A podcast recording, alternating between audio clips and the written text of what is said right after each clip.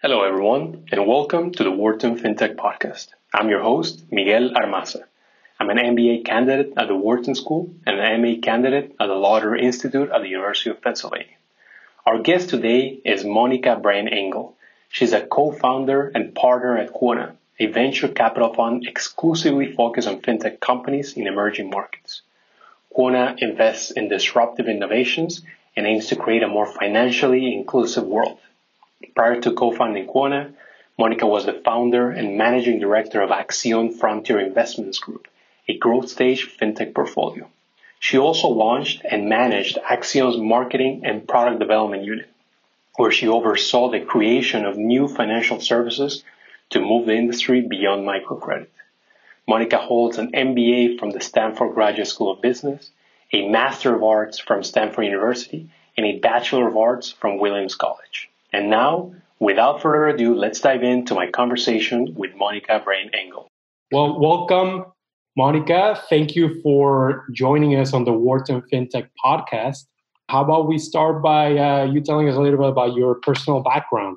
Sure. Uh, as I mentioned, I am a product of a multicultural, multi religious family, and that very much formed my view of focusing on what connects us, which I think is much more powerful than what differentiates us. So, as a daughter of an immigrant mom who didn't speak English when she arrived, and a father who I think always, who himself grew up in sort of a depression era mentality, and uh, very much, I, I used to call him Calvinist more than the religions he practiced. I, I think this idea of of connecting the diverse, but also this notion of I would call it scarcity and privilege. So you know, you know, we grew up in a very, I would call it, you know, middle class upbringing. And in some senses, because there was a lot of estrangements. I mean, my mother had left her family in Peru. My father had married outside the, the religion, so was ostracized. You know, we were quite isolated. So the sense of scarcity or or, or being disconnected or cut off. But yet, I always grew up with a feeling of being very privileged and that I got a good education. I was living in the United States, which you know, sort of, uh, and by my own parents' example, you could change your, the outcome by your efforts.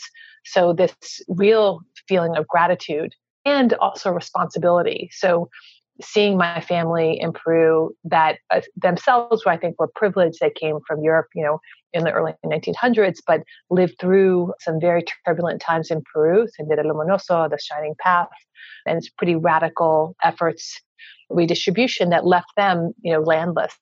This notion that I had a responsibility, even though I was in the United States, living a very separate life from my family, which they're from the mountains of Peru, they're from Huancayo. So, you know, this notion of, you know, feeling, and I, you know, grew up in a suburb of New York, so feeling very disconnected in terms of my reality versus theirs.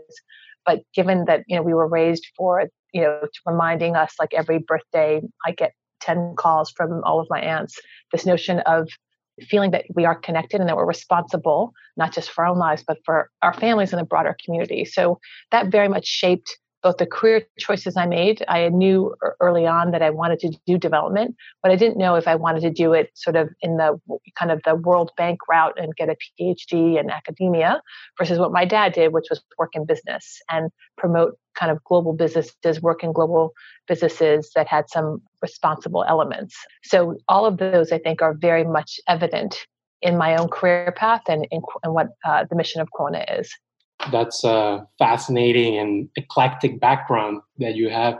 How did it always lead you in the direction of investing in emerging markets? It always led me, the one thread is financial services. So I'm a big believer in the power of financial services as a lever to affect change. And certainly, for example, early in my career, I did financial services in the US. So I was in California. Uh, I moved there after undergrad and after working actually i worked at harvard business school was my first job this again this idea that should i go into academia or business and harvard business school was kind of the blend of both and cured me of any interest in academia forever. um, but uh, I, and, and moved to California as this sort of again this this is the 90s where the internet boom is is beginning. This idea of technology driven innovation and just venture capital really really captivated my imagination. But what I was doing there was uh, financial services. I was working at a startup uh, lending or alternative lender that was created, you know, kind of in partnership with some of the leading banks, Bank of America, Wells Fargo, and I was also a loan officer. And I think financial services is the thread. And if you define emerging markets as any market that was underserved, then yes, I've always been doing financial services in emerging market or investing in emerging markets. But in this case, the emerging market was uh, the U.S. and some of the underserved communities there. It wasn't until business school I went to Stanford that I worked in uh, sort of developing markets like South Africa and Latin America. Got it. And so take us through the early days of, of you considering starting Quona and, and launching the the fund. How how was your t- thought process and how did you land on actually pulling the, the trigger? So I went, as I mentioned, to business school because I was working in alternative lending, working in financial services, and had a real conviction of the power that financial services could play at both the household level and a macro level, really thinking it, it was a, a measure of agency and a tool that could materially impact the outcome of someone's life. So what I needed to change was this sense of I was working very locally and in Silicon Valley in the 90s, it was myopic. I mean, everything that you read about, talked about in your social life was happening on the quarters of 280. So really feeling that I was needed to connect again to the broader international community. So went to business school with that goal and uh, ended up in South Africa, mainly because of this very inspired, inspired by what was happening with the post-apartheid regime and trying to build a new society where it was trying to be inclusive in its design and was recruited to Accion, um, where by actually someone who's still a mentor of mine. His name is Michael Chu, very similar to your background. Actually, a Chinese, just Chinese. They escaped uh, during the revolution to Uruguay, so he speaks fluent Mandarin, fluent Spanish. Um, ended up uh, in New York in Wall Street before uh, joining Accion as its CEO, and he said two things to me that I think still uh, will answer your question on why did we launch Quona. He said, one, Monica, the only way to address a problem as immense as world poverty is to mobilize a resource equally as plentiful, and that's the world's capital markets. And the second thing he said was, we cannot be patient with poverty. And if you want to make a dent in poverty, you need to look at tools that move quickly. And I think financial inclusion is exactly that tool. And so that is really the, the genesis of Quona came from Accion and the idea of using capital markets as a powerful lever to affect poverty alleviation. So that general thought was Accion. Where Quona comes in was actually adding the technology element. So how can we use technology enabled business models to really supercharge the model of financial inclusion and address some of the limitations of cost and what I call mono product. So it was sort of a hammer looking for a nail versus understanding being truly customer centric and understanding how can we tailor the financial service offering so it really does benefit the, the end consumer or the end small business in a more uh, meaningful way. So really Quona was uh, basically to create a venture capital firm uh, that was about fintech for inclusion. So taking the best of microfinance and financial inclusions while addressing some of its limitations and really using venture capital for good. And that was another mission. If you've seen, especially some of the negative stories that have come out of venture capital, I'm a believer that venture capital done properly and responsibly is an enormously powerful tool for good. Absolutely. Absolutely. And and what were some of the initial challenges when building up the the company? How was the early days versus compared to you know a bit later on? I'm, I'm smiling as you ask that question because our the Quona is a venture firm focused on fintech for inclusion in emerging markets, and all of those words were like kryptonite in 2014 when we started it. So, one venture capital. Venture capital in 2014 had come off its worst performing decade literally in its history. And it was a product of funds getting too big and living off of management fee versus shared aligned interest, carried interest. So one was, again, was in fact, our two leading LPs, our two sponsors, JP Morgan and TIA, the Teachers Pension Fund, told me to take out any reference to venture capital in our PPM, in our prospectus. So again, dirty words. So venture capital was not a positive thing in 2014. Number two, emerging markets. So at that period, you know, we were coming off a global financial crisis. Emerging markets had had a severe devaluation from 2008 to 2014. So in general, the markets we were targeting also were not um, uh, very favorably looked at. And then again, inclusion or impact investing. I think Warren Buffett famously said, impact investing is like a houseboat. It's not a very good house. It's not a very good boat. so the, the, the belief was uh, it's the worst, you know, you can't mix these two things together. You have to keep profits and purpose separate. So the whole premise was completely rejected. So I would say we were we had sort of everything you could do to raise a fund we didn't have. And so it's quite if I look at, you know, just this crazy timing, we were I think fortunate in a few things. I think the reason we were successful in spite of those challenges was number one, um, the team. So I, you know, I realized that the to overcome something this immense, I needed to complement my own skills. So I brought in sort of co-founders that had experience in fin- in VC and venture directly in mainstream venture, and also who had built technology companies from the ground up and scaled them. So that operational expertise and venture expertise was and track record, quite frankly, was really important. Two, we were very thesis driven and very focused. So you can hear FinTech for Inclusion. We had a very specific segment within the venture world that we had a strong conviction and belief that could work in emerging markets. So we didn't do venture generally. We were very clear on what we were doing and also even the countries. 70% of our portfolio today is focused on Brazil, India, and South Africa. So even in our geographic strategy, we were quite deliberate, and there's reasons for that. So I think the focus and thesis was the second reason. And the third was having sponsors. You know, there's always trade-off. I mean, Accion has been a phenomenal sponsor for us as our covering our initial fund. We've had phenomenal LPs that stepped up early and actually have continued to fund us in successor funds. And I think recognizing that, you know, of course, there's trade-offs when you have a sponsor. You know, they ask for co-investment rights and ask for they ask for things because they are providing backing you before anyone else but the trade-off of having a stability and a foundation to build a global organization is really i think super important and a part of our success. Did these challenges translate at the moment of recruiting a team Oh yes, uh, you can imagine. So Jonathan and Ganesh, Jonathan more than Ganesh, my two co-founders are phenomenal. Jonathan Whittle and Ganesh Rangaswamy. Uh, Ganesh I met and I knew before because he, like me, had worked in the private sector and joined an NGO in microfinance that was very commercial in its orientation. So you know his background is similar to Jonathan. He worked in technology, worked in a couple uh, venture-backed tech startups and but then he went to work for Unitus, which is a, NGO similar to Accion that is bringing microfinance uh, mostly in Asia. And so he had less skepticism than Jonathan, who had never worked at an NGO and just really wondered.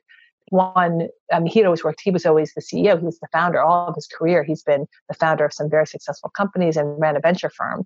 So this notion of, you know, having to, you know, answer to someone who might know less about the specific topic you're covering was, I think, a little bit of a challenge. But he, I think everyone quickly appreciated what our sponsors brought to the table. So I think in both cases, they were um, quickly brought in. And I mean, because things like, I'll give you a very concrete example. We share some of the initial carried interest with our sponsor. And that, you know, obviously that's, you know, that has a trade off in that, you know, if you are, that's your incentive to align your whole team. And so the more that you are taking one of your key tools and sharing with you know the sponsor that does you know take away one important alignment incentive tool a remuneration tool. But again i think in general they and also i think the other challenge was impact investing again was an unproven asset class. And this notion we all believed you can have you could be purpose driven and profit driven but we hadn't proved it yet. So i think that was also they took a big risk in joining um, an entity that really had no track record of date. Absolutely. And now you mentioned 70% of your portfolio being in Brazil, India, and South Africa. These are obviously very large economies with hundreds, if not thousands, of fintech teams and fintech uh, startups. How do you sift through the noise and how do you find the best teams to invest in? It's part of that being thesis driven. So we go in, we, I mean, we're all domain experts. So all of us have not only worked in the emerging markets and lived and speak the languages of the emerging markets we're working in, we've built companies there. So in my own case, I worked in Mexico with Compartamos, one of the leading microfinance institutions now called Gentera. Jonathan built a couple of uh, uh, venture firms in both Brazil and Argentina, Ganesh in India. So we have strong beliefs about where the industry is going, whether it's alternative lending or payments or insure tech. So even in fintech, there are a number of sub verticals that we make it our our job to know a lot about both what's happening in the local emerging market as well as analogs in developed markets. So we sift through the noise by being very thesis driven, being very operational. So we really look under the hood. When we look at a deal, we are going to look closely at the unit economics. We're going to look closely at the revenue model. We're going to look closely at the addressable market. We're going to really um, do our own analysis as well as evaluating what the management team will bring us. But the third way, in addition to being very operational and very leveraging our domain, is the network we have.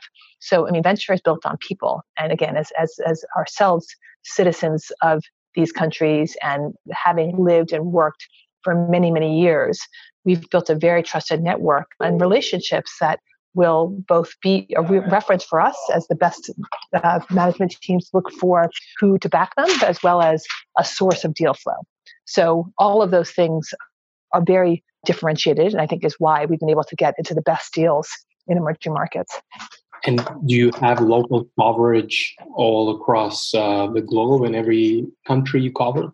Yes, and that's another very important point. This I call it global local. So that global local means that we have we have operations and headquarters in the U.S. and that allows us to visit Silicon Valley and New York and London and other centers, uh, venture ecosystems that are mature and have both business partners as well as potential acquirers for our companies.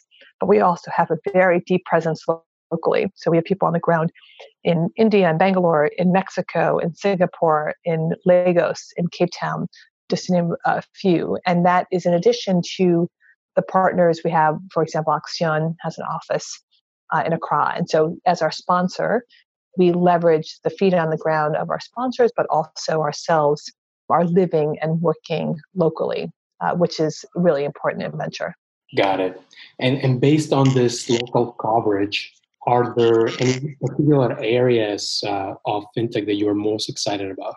There are a couple of themes that we see. I mean, we're excited about a number of ones, but the, the ones that we see that have you know kind of been recurring in our portfolio, alternative lending, and now what I call neo banking is the big themes. This idea of really taking a process that has been very paper and people intensive and very focused on the physical infrastructure. You think of bank branches and really eliminating all that and bringing it online and the power of what you who you can serve what you can do when you move from the analog world to the digital world is really exciting both in terms of the data analytics the way you kyc you know know your customer client uh, it really is eh, leveraging every new technology we have at our disposal from cell phones to big data to social media and bringing it to bear in these business models. Got it. Yeah, you actually you mentioned neobanks. Just want to point out that we had both Pedro Conrado and Marcelo Haddad from Neon Bank as guests on our podcast. Oh, fantastic. They're, they're a great team. They are just a, a fantastic company. Absolutely. And it was a great episode. Great. So I I wanted to also hear a little bit about your view of the future for Quona. How does the road ahead look like?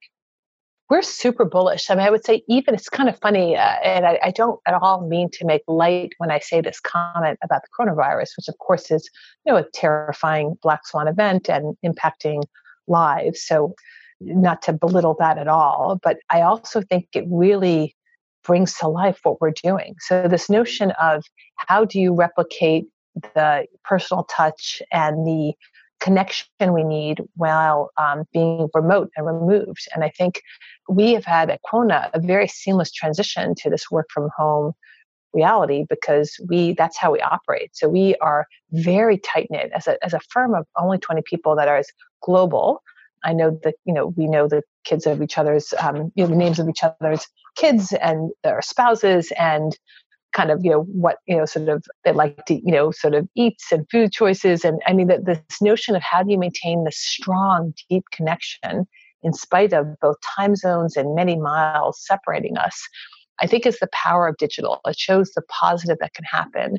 And i think you know the and that is in addition to the cost efficiencies I mean, what you're able to do and, who you're able to reach which really Quona could not have existed 15 years ago. The technology just was not there. So it's pretty remarkable that a firm that has now over 350 million assets under management and investing in over 30 companies, this all this whole reality it was created in the you know in less than a decade or yeah, so it's just a I think a real testament to the power of technology to really reinvent uh, reality. And I think in emerging markets, that you know we made a big bet on emerging markets and if you look at even this COVID crisis, I mean, China within two months controlled the crisis. And you know, they, you know, by some measures are will have some of the early vaccines. You know, this notion of who is if you compare China, Peru, you know, look at how some emerging markets are responding, you know, very decisively, very data driven, very thoughtfully, versus how Italy and the UK or the US are responding. I mean, I would say it's very clear who the models are. So we've always been bullish in emerging markets. You know, we also very much believe in developed markets. It's not like we're saying one is better than the other, but we do really believe that both have an important role to play in prosperity and that we have something to learn that maybe we've been ignoring for too long. Absolutely. And with in light of, of this uh, coronavirus crisis, do you have any advice for founders and, and fintech professionals? Obviously, this is top of mind, and I'm sure everyone is having meetings at every level. How would you advise uh, the industry uh, tackles and, and overcomes this crisis? So, what I would say, and again, this is very much Quona's philosophy, we are a back to basics kind of firm. So we, the way we operate, we don't spend a ton of money on marketing. We are, you know, really much about business fundamentals. So as we look at businesses, we look at again, I mentioned unit economics, cash flow, you know, smart growth. So all of the things that we would call just smart business development and business growth is certainly what we would advise our companies, which they do anyway. But we would be, you know, so there. I will say there are other venture firms that take a very different approach and are momentum investors and you know you know sort of get in the the kind of frenzy of exuberance that sometimes leads to crazy crazy valuations and crazy spend that just you know so and i say so even though our companies i think by nature are the way we are and kind of very solid from the core out they are often in environments where different types of philosophies reign. And so i think just really being prudent and I would say additional caution. So I like the phrase panic early, meaning I think panic doesn't mean being sensationalist or emotional, but really prepare for the worst and you will be in very good stead to weather the storm. So, you know, in, if you've worked in emerging markets as long as we have, you've this is not unusual in that, you know, specific countries have gone through dips. And so, you know, we are very familiar. I mentioned Peru in my own background, Brazil during inflation, Argentina, I mean, India, all, India during demonetization. I mean, there are many examples, even in our immediate real life experience, that have gone through some pretty extreme adjustments, never on a global scale. So that is definitely the black swan of today. But just the idea that there is a way to weather them, and it's by steady hand back to basics, conservative approach, and, and, and a long time horizon, knowing that, you know, in 12, 24 months' time, we'll have a very different perspective than we do right now, sitting in the middle of it. Thank you, Monica. And with those uh, words of wisdom, I guess uh, I'd like to finish up with one question we like to ask to all of our guests, which is to hear about your uh, some of your personal hobbies and how you spend some of your time outside of Quona. Yeah, so uh, I would say two things. One is I am back to doing something when it was less cool now. I'm a big ultimate frisbee player. I actually uh, was I played soccer as a child, and when I got to college, you know, soccer was kind of intense at the collegial level, and so really I didn't want my college experience to be all about playing soccer, so I switched to ultimate, which had a different was as uh, had required similar athleticism. It's a very you know sort of a, a, a demanding sport, but a different perspective on you know uh, it was you know it was um you know it, it didn't seem as dire or make or break if you won the championship or not. So i've been my my both my kids are big ultimate players so that is something that and is still safe to do you know sort of in your backyard so you can kind of do it even in the corona crisis so that's a and it's easy to carry around. The other thing i'm um i'm, I'm math brain i'm left brain but i uh, I think the reason why I do venture is that I, I, like to connect with people and I like the idea of problem solving creativity. And for me, music uh, brings both left and right, right brain together. And so I've re, after, you know, many years of kind of letting my daughter play piano, I've kind of come back to um, playing now that I'm at home a lot more and less on a plane. I've been uh, sitting down at the keyboard, which has been a remarkable surprise at how much comes back as you sit and tap in other parts of your brain. Fantastic. Well, thank you, Monica, and we do appreciate you joining us. Thank you so much. Stay safe. Absolutely. Thank you.